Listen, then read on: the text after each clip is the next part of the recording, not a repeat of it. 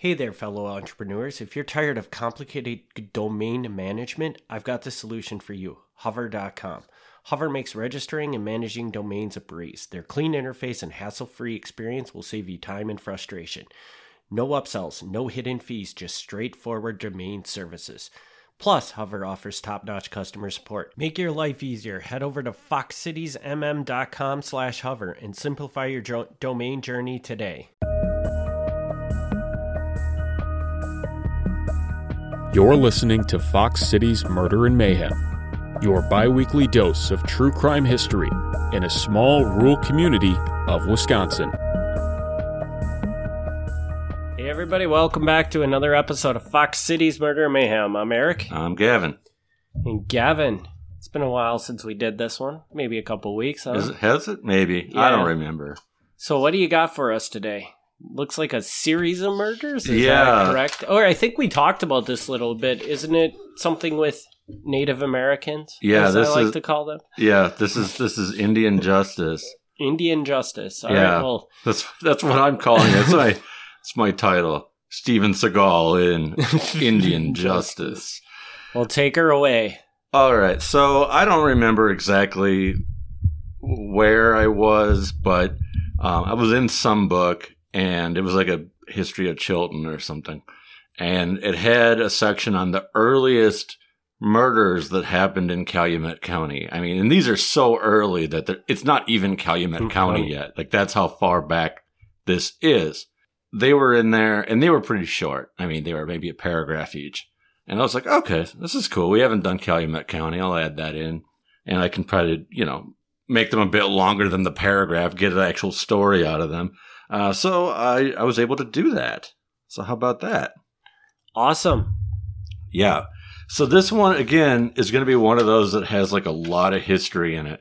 So for you who just like to hear guy got shot, guy got stabbed, this is not for you because I'm going to talk about all kinds of things that happened uh, between the native community and the white community in the early days of Wisconsin um, and how they were handled. And uh, so if you're not into that, sorry, because there's going to be a lot of that to try to put the context into what's going on here. So are these going to be taking place prior to Chief Oshkosh's murder? They might be. I they're a similar time period. Okay. I don't recall the exact year the Oshkosh story happened, but it's a similar time, Time period. period. Yeah. Okay. And and thank you for asking because I know that when we did Oshkosh, I said this is going to be the earliest one. and that may or may not be true. So I I may have been wrong about that. Sorry. you know, it's, it is what it is. Um, okay, so way back in the 18 teens, which is definitely before Oshkosh, uh, the Oneida and Stockbridge begin moving from New York to Wisconsin. Again, it's not even really Wisconsin yet, but they're moving into the territory. Um, some of them stopped in Indiana. The bulk of the move happened in the 1820s um, as they were forced out of New York by land developers. The Stockbridge settled first in Kaukauna, and they were set up there in 1822. The Brothertown native tribe, which is similar to the Stockbridge tribe, later on they almost become almost the same thing. Somebody out there's probably going to correct me on that, but today they're very similar. Uh, the Brothertown moved to Calumet County from New York in the 1830s, and then the Stockbridge moved from Kaukauna to Calumet County also in the 1830s, and the Oneida moved up to Duck Creek, which is basically where they are today. Long story short, we're into the 1830s, and the Brothertown and Stockbridge are in Calumet County. Okay, so I have to ask this question, and it's probably going to be really stupid, Okay. but why have I never heard of a Stockbridge tribe? I don't know. Why have you never heard of a Stockbridge tribe? It, so that like they're still in existence to this day. Yes. Do they have like their own reservation? Yeah. Where is it? Stockbridge area? It was. Okay. It Where is was. it so, now? th- so originally they were in, well, originally they were in New York, but they came here. They were in Kaukauna for a while. Um, you may have heard of one of the members of the tribe. Her name was Electa Quinney. okay, I've heard that name. Okay. then they got moved over to Calumet County in the Stockbridge area, which is why it's called Stockbridge. And then they kind of got pushed out of there into the general area of like Shawano County, kind of by the Menominee Reservation. Okay, so are they just typically nowadays kind of grouped with the Menominee Reservation? So they're they, in, they're in that same general area. Area. They're not on the reservation, but they're right in that same, Same- spot. Yeah. okay. Okay, the first murder committed in Calumet County occurred on July 3rd, 1836. So, whew, we're in the 1830s. It was in Stockbridge when Joseph Palmer and Isaac Wanby, well, I'm probably saying that wrong, they were brother town Indians, and they were with a white man named William Ryan. They were returning from the Fox River with a jug of whiskey. At this point in time, you could not easily get whiskey in Calumet County. Because where are you going to get it? It's the 1830s. They bring it back. They stop at the house of Peter and Jacob Conkapot, who were Stockbridge Indians near Stockbridge, the city. This Jacob Conkapot is not to be confused with the Jacob Conkapot who fought in the Revolutionary War and died in Kaukauna in a sawmill accident, just to be clear. Uh, and if you're from Kaukauna, the one in the war is who Conkapot Creek, is named I was just going to ask that actually. So, So okay. not the same, not the same guy here in this story. okay. Well, the Conkapots were a little drunk, and their supply of whiskey was running low. So when these new guys showed up with a jug of whiskey, they were very happy. they were treated very nice and given whiskey, but eventually they wanted more whiskey than the visitors were willing to give them. Like, we can't give you all the whiskey. We got to save some for later. and apparently, the Conkapots were not very happy about this. And they took out an axe and a club and they assaulted their visitors. Wanby and Ryan made their escape, but Palmer was killed, being horribly mangled, hacked, and beaten to pieces. wow. Yes. There was a reverend in the area, a man named Cutting Marsh, which is an awesome name. Um, he had taken some medical classes apparently while he was training to be a minister. I don't know why, but apparently he did. Uh, so he was the closest thing they had to a doctor. He showed up, uh, and he's like, "Yeah, it's beyond my help. Sorry."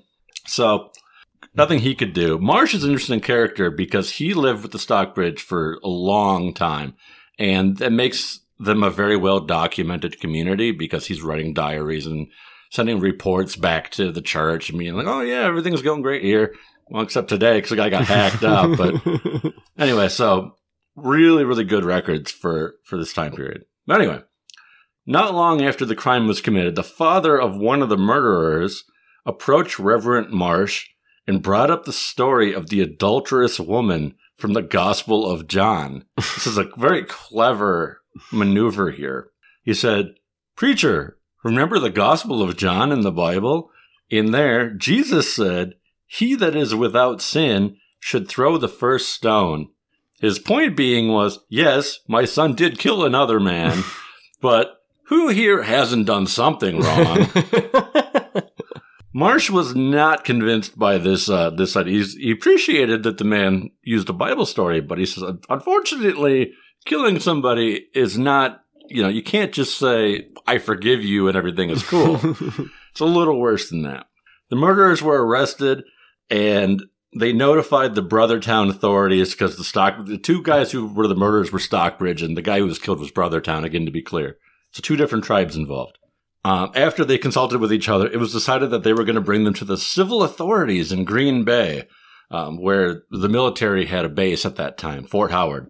They sent a group there, but the Green Bay authorities said, "We don't want anything to do with this. Uh, you guys are two natives. We're not responsible for you. Take care of it yourself." So instead, they assembled a group of 40 native men uh, who tried the prisoners, and after a fair trial, the Conkapots were found guilty on a vote of 38 to 2. wow.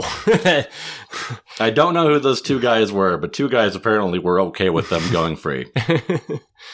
They were sentenced to be hanged, and they were going to be hanged on the line that separated the two reservations.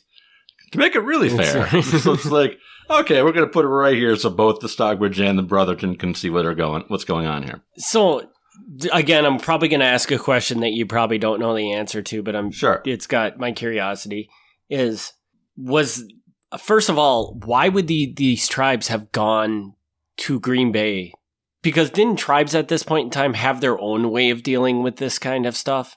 I think largely they did. Yeah.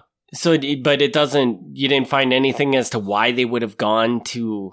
There's probably something in the rec. Again, like the records are really good mm-hmm. for this time period. So there's probably something in there. I don't have access to that because they're not online. I'd have to go down to Madison and actually look at the paper records, which I did not do. So I don't know the details of that. My assumption is basically they just didn't want to be involved. If they could just hand off this guy and be like, go sit in a Green Bay jail because we don't want to deal with, it. you. That would be my guess, but I don't know.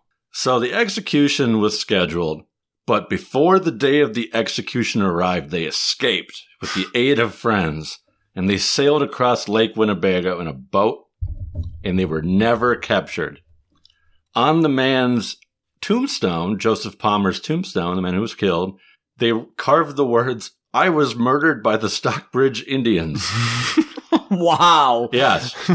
Which is a really bold thing to write because it doesn't say I was murdered by Jacob Conkapot. It says I was murdered by the Stockbridge Indians as if they were all to blame. Yeah. It's really bold move there. Alcohol was clearly a factor in this murder, and the local school teacher, along with Cutting Marsh, the Reverend, um, they actually said if we could find who the guy was who sold them the whiskey, the white guy who sold them the whiskey, we should probably arrest him too as being like aiding this, but they couldn't. They couldn't figure out who that was. Later on, years later, the Conkapot faction uh, of the Stockbridge Indians formed the Emigrant Party, which wanted to leave Stockbridge and move to Kansas. Now, apparently, there's some connection between this murder and the family then wanting to move out of the area. And there's rumors that part of the reason is is that some of them wanted to remain traditional and some of them wanted to become more like Americans. Um, and this was a big ongoing debate at the time in the 1830s because the Brotherton were actually the first tribe in the United States to accept U.S. citizenship. Wow. So the Stockbridge, that was a constant discussion among them. Are we going to or are we not? And it was a it was a big debate because there's a lot of value in becoming a citizen, but then you lose a lot of your identity and you lose um, the rights you have to the land and that sort of thing. And it actually became a real big problem in the Stockbridge community because some of them wrote a letter saying, We want to be U.S. citizens. And the government's like, okay, you're U.S. citizens. And others didn't. So they didn't decide as a tribe. Some of them actually went off independently. And the people who said, I don't think that's a good idea, actually turned out to be right. because they said, here's what's going to happen. You're going to become a U.S. citizen. Suddenly, the land that you live on isn't part of the reservation anymore. It's your personal land. And here's what's going to happen. A white guy is going to come in. He's going to have more money than we do, and he's going to buy your land.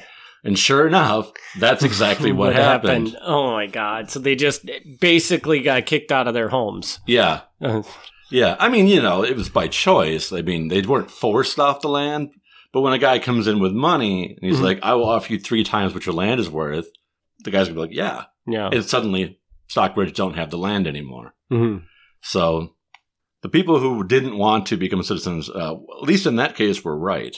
And so the Stockbridge, like I said earlier, like they have their little reservation up in the Menominee area. The Brotherton don't because they became U.S. citizens, which is why you never hear of the Brotherton Brotherton tribe because there's people who might still identify that way, but they're basically just, Just you know, U.S. everybody, citizens. everybody else, basically. yeah. Yeah. Yeah. Okay. Okay. See, I'm pulling in a lot of history here, so people people get the context. So a lot of context, and a lot of it, a lot more than I'm even going to get into because it's so complex, it's so detailed, and so hard. But there's that. The second murder is going to be super short. Okay. 1838, a Frenchman named Ducharme was married to an Indian woman. He came home drunk from Taycheedah, and in the presence of several other women, assaulted and horribly mutilated his wife. The other women fled in terror from the scene, hoping that they did not get assaulted and horribly mutilated. This happened in the community of what is now today Quinney, which is Calumet County. Um, Ducharme was arrested by the authorities, brought to Green Bay because he was a white guy, so he was brought Okay. to Green Bay. Uh, he was tried, he was defended by a very good lawyer, and he was acquitted. And so after this, the Indians were like, okay, maybe we don't want to bring people to the white authorities anymore because this this did not work out in our favor. He clearly was drunk and mutilated his wife, and they didn't do anything about it. So that's the whole story there Okay. because it's it's I could find nothing on this one, nothing. Which it doesn't help the fact that the guy's name was Ducharme. But they don't give him a first name, Um, so yeah. and his wife doesn't have a name in the story. So trying to actually track this down was really really challenging. Okay, the third, the third and final story. Backtrack slightly to put the context here. 1832, Congress passed a law called the Indian Removal Act. well, that sounds promising. Yes. And they said, okay, what's going to happen is all Indians east of the Mississippi River are going to be moved west of the Mississippi, Mississippi River. So we're going to push them over there. Uh, not immediately. Didn't happen in 1832, but they're like, we're going to keep slowly pushing them over. And as I kind of suggested earlier, some of the Stockbridge, they knew this was coming. So they were like, okay, we're going to get out of here. We're going to go to Kansas. Some of them did. hmm Some of them stayed put, and some of the ones that stayed put actually did pretty well for themselves. If you remember back to our Chief Oshkosh episode, Okay. this is what happened with the Menominee. By the time the push got to the Menominee, they were going to move them over to Minnesota. Right. And Oshkosh was like, heck no. hmm And he fought, and you know, they lost a lot of land, but they ended up getting a reservation, which I believe, and somebody can correct me, but I believe is actually the largest reservation in the whole country. Really? I believe so. I could be wrong, but it's I mean, it's pretty sizable. Yeah. And but in comparison to the land that he gave up, it's nothing. It's it's it is. It's a fraction, but because I mean, didn't he give up half the state of Wisconsin for the uh, most pretty part? pretty sizable. Yeah. yeah, but this Minnesota is not the land that we grew up on. We have no connection to this. So yeah, is it a win? I don't know, but it was better than moving. And kind of a similar thing is going on here now with the Stockbridge. The Stockbridge are like, we've already moved from New York to Wisconsin. We don't want to get moved to Oklahoma and Kansas. 1840. The estimated population of what would be Calumet County was roughly 230 Stockbridge, 300 Brothertown, who were now citizens at this point, and three white men. wow. So Calumet County is definitely mm. a heavily native community. right. In early 1840, a Stockbridge man named Peter Sherman was murdered by fellow tribal member Isaac Littleman, with robbery as the motive. Sherman was a man of means and lived alone in a secluded spot. The murder was not discovered until a week after it occurred in the dead of winter, with his body frozen solidly to the floor. That sounds pretty awful. Yes. Littleman was arrested with some of Sherman's property and denied his guilt in the murder until the dead man's property, more of the dead man's property, was found in his house. Uh, which, you know, not necessarily proof, but doesn't look good. Yeah, it definitely doesn't look good. So they put together what they called a high court of the nation to act as judges. The three men who were going to be the judges in this case were Austin Quinney, who was a brother to Electa Quinney, the teacher, a man named Jacob Chicks, and a man named John Chicks. Uh, Austin Quinney was also a high ranking chief in the Stockbridge community. Again, there's only 230 Stockbridge members, so there's not like it's a huge Ooh, group Yeah. but still. And okay, so they go on trial, and and they have like a not all that different version of trial than we think of as a trial. They've got three judges instead of one, but they also have their version of lawyers. They have what they would call advocates. Two advocates were chosen to represent the tribe as like prosecutors, and two were chosen to be on the defense side. So um, I don't know the names of who those people were, but they, it's kind of like they got these two teams to argue over guilt and innocence, and then judges to decide after that. So so basically would you I would you say that like these advocates, like the people that defend it, they just found two people in the tribe that thought this person should get off and said, "Hey, will you defend f- for him, and then they found two people that thought he should be put away, and then they were the prosecutors. More I'm not entirely sure how they decided who would get these roles. I mean, they're not like attorneys in any real sense. They're, they're not Yeah. arguing points of law here. Yeah, and Uh, it doesn't sound probably like they were. There was like two dedicated people that were prosecutors No. and two dedicated people that were defending. No, I definitely don't get that impression at all. I think this is probably the first and only time they were ever doing this. Yeah. Interesting. So I don't know their na- again. This may be like in the the records somewhere, but it wasn't something I could find without going into the the archives in Madison. Which uh, I'm sorry to our listeners, it's not something I can do, you know, for these episodes because it's no offense, I'm not going to drive to Madison every week to put an episode together. All right. The trial concluded in February 1840, and he was found guilty. He was sentenced to be hanged by the Stockbridge authorities. When he was on the scaffold, he confessed to another murder, that of a woman in De Pere eight years earlier. Strangely enough, the hangman was Peter Littleman, who was the cousin to Isaac Littleman, the killer. So the killer was going to be hanged by his own cousin. Weird. It is weird, but again, only 230 guys. Yeah. this- well, uh, men, and women Yeah. in, in this tribe. So uh, most of them are related in one way or another. Yeah, that's very fair too. Yeah. According to the book on Calumet County, where I took some of these stories from, quote, this was the first murder of a white man with the trial conducted by the Indians. This was wrong, however. The book on Totten is wrong because it's not a white man. They were both Stockbridge. So, sorry, Chilton History Book. Book, you are You're wrong. incorrect. you are wrong. Uh, Reverend Cutting Marsh was at the hanging, and he wrote, quote, If it can be so ordered, I desire never to witness another execution.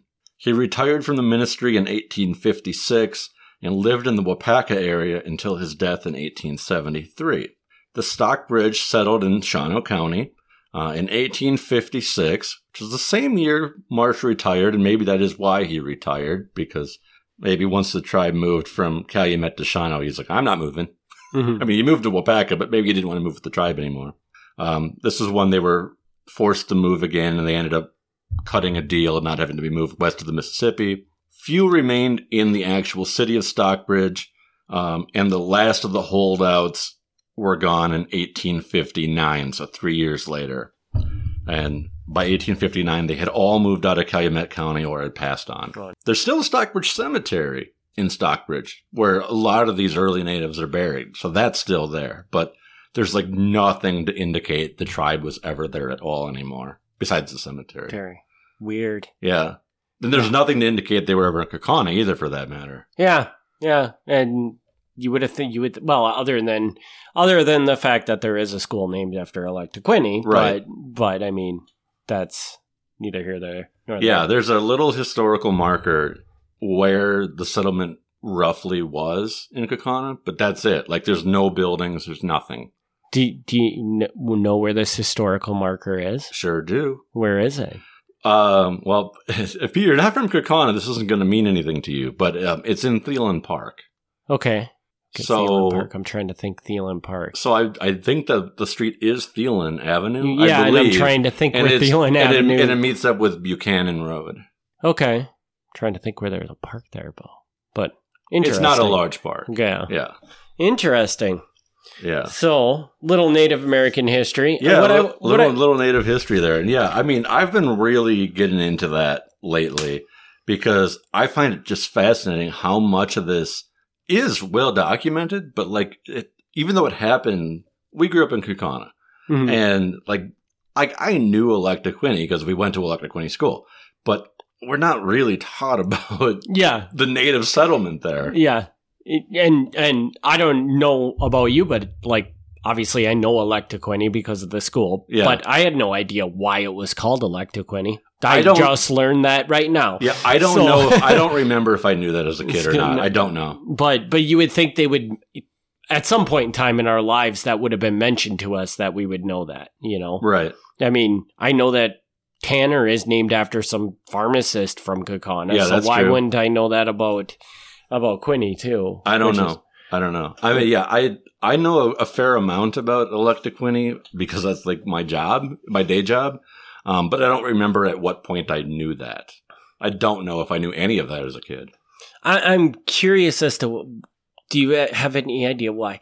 Why did they move them all to Shawano? Like, like, kind of group all these. I, I'm guessing it had something to do with the Menominee already had an agreement, so it was just, Just, kind of like that they'll just the go area. just go shove them over there because that's where the other ones are. yeah, And and I would love to learn about how the negotiations went because Mhm. you said there was like a federal law passed right, that said all all the Native Americans are moving across the Mississippi. right. So how did they go about negotiating where where they just said, well, okay, you, you, even though this law says you have to, we're just going to let you stay here. That's just kind of an interesting thing. To I'm me. sure there was a lot of a lot of stuff. I mean, that's way beyond my Yeah. knowledge. And uh, I mean, I don't know if people know this, but like a lot of times we say Indians or Native Americans, and we use it in a very generic way.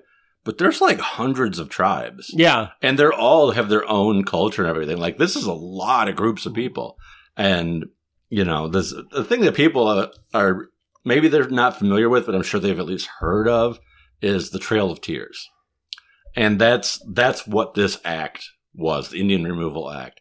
So, like the natives who were in Wisconsin, them moving farther up north or over to Minnesota, not the worst thing in the world. I mean, for them, it's terrible. I don't mean to, to downplay it, but it's not a major thing compared to the Trail of Tears, which is like the natives in Florida being forced to go to Oklahoma. yeah, Like, you can imagine how much that stinks. yeah, I mean, they're most of them like are walking, yeah. walking from Florida to Oklahoma, mm-hmm. land that's completely different than the climate you're used to, everything else.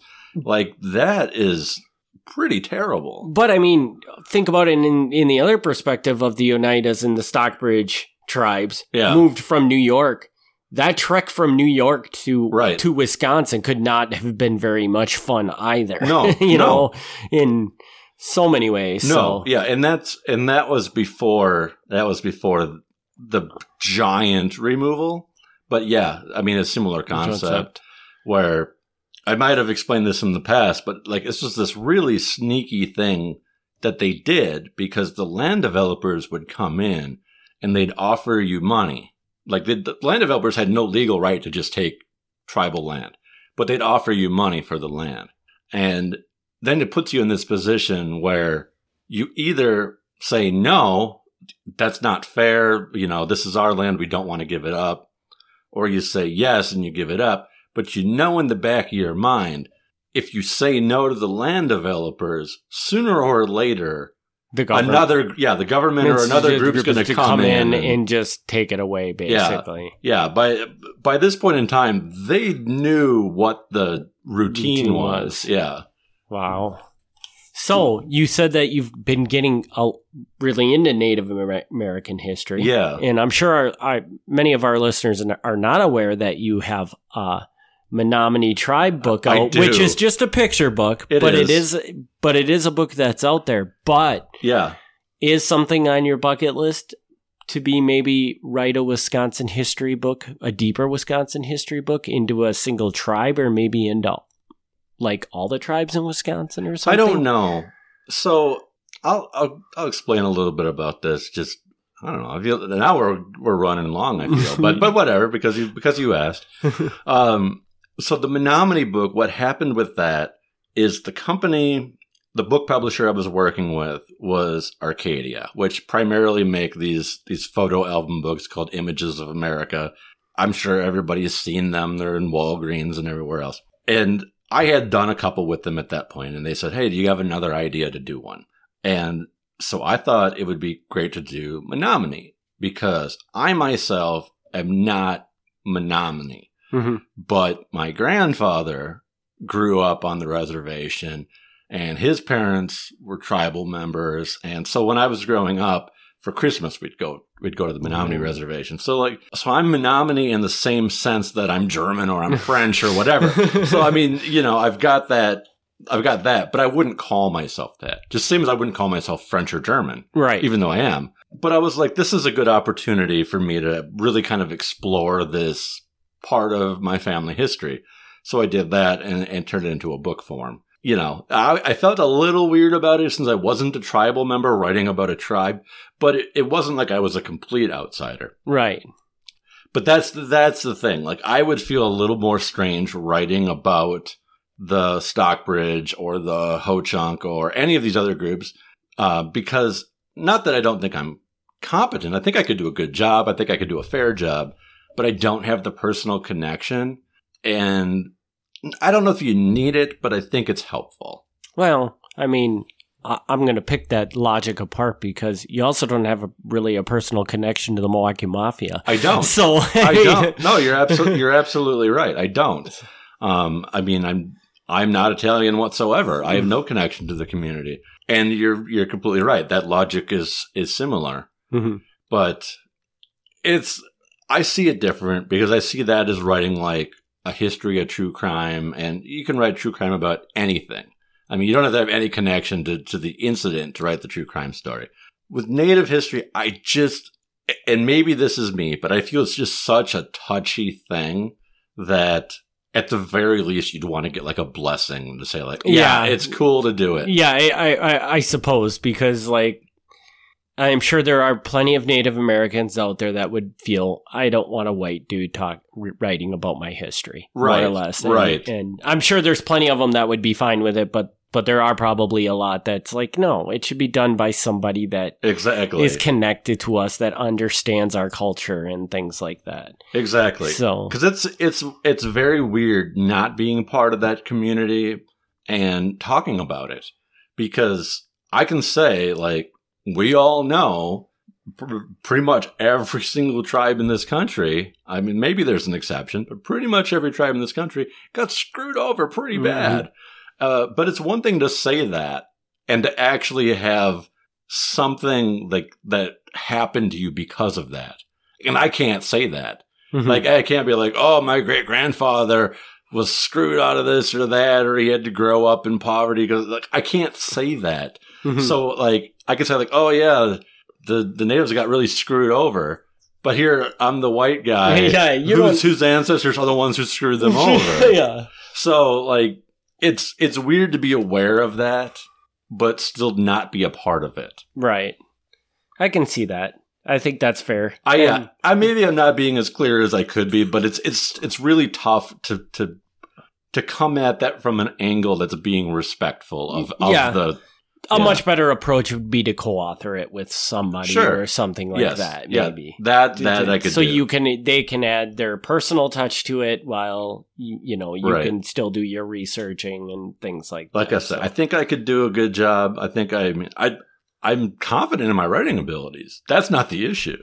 I mean, I, I can I'm a good writer in my opinion, and and I'm interested, which is important.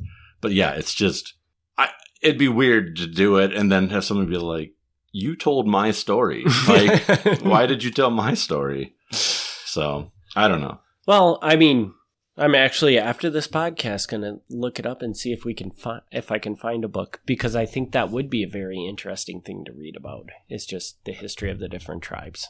Yeah, I mean, so, certainly that exists. There's, I'm there's, sure there is. There's plenty of books out there on on all the different tribes, but I still think there's a lot of work to be done. Like now we're really brought it running long, but but like I in the process of like reading about this, not just for this episode, but in general, like Cutting Marsh, the Reverend who's with Stockbridge, he kept these diaries and he was with them for decades and he kept these diaries. And to my knowledge, there is no book on him. him. There's his diaries have never been published. They're in Madison, they're in the archives. And I'm like, that's something that should be out there for people right. to read. I, I can't. Mean, I can't hardly believe that nobody ever thought I'm going to write a. You know, even if it's not a tribal story, just the story of this guy. guy yeah. Like you could edit his diaries into like the most interesting pieces. Mm-hmm. And as far as I know, nobody has ever done it. Well, somebody out there should do that because that I would read it. Somebody, so, yeah, I would. I, mean, I, would too. The closest I found was somebody wrote like a master's thesis on it, which you can't find online either. So, so it's this major piece of of tribal and state and religious, you know, interconnection that is just sitting out there waiting for somebody. And it, it just continues like you know about this one thing. Yeah. How many more things like that are out there Yeah. that, you know, nobody ever sees because they've never been published? And that's really kind of a tragedy. I, I, guess. I think about that a lot because I, sp- I spend so much time in archives, or at least I used to. I don't as much as I used to, but but there's so much material out there that nobody knows Mhm. exists, and Yeah. So, all right. Well, we did run a little long on this one, but everybody got somewhat of a lot of rambling and and a little bit of history and a little bit of murder. So, yeah. Well, I hope I hope they got something out of that. Like I do think it's a really fascinating story that doesn't really get told, and especially since like we live in this area, and, Yeah. and we don't even know what happened in the area we live in. yeah, like like one of us didn't even know there was a Stockbridge tribe. So, yeah. so all right. Well, thanks everybody again for the continued support. We'll wrap this episode up, and we'll be back in two weeks with another episode. Thanks for tuning in. All right. Thanks for tuning in to Fox Cities Murder and Mayhem. Join us in two weeks for another exciting episode of Murder and Mayhem.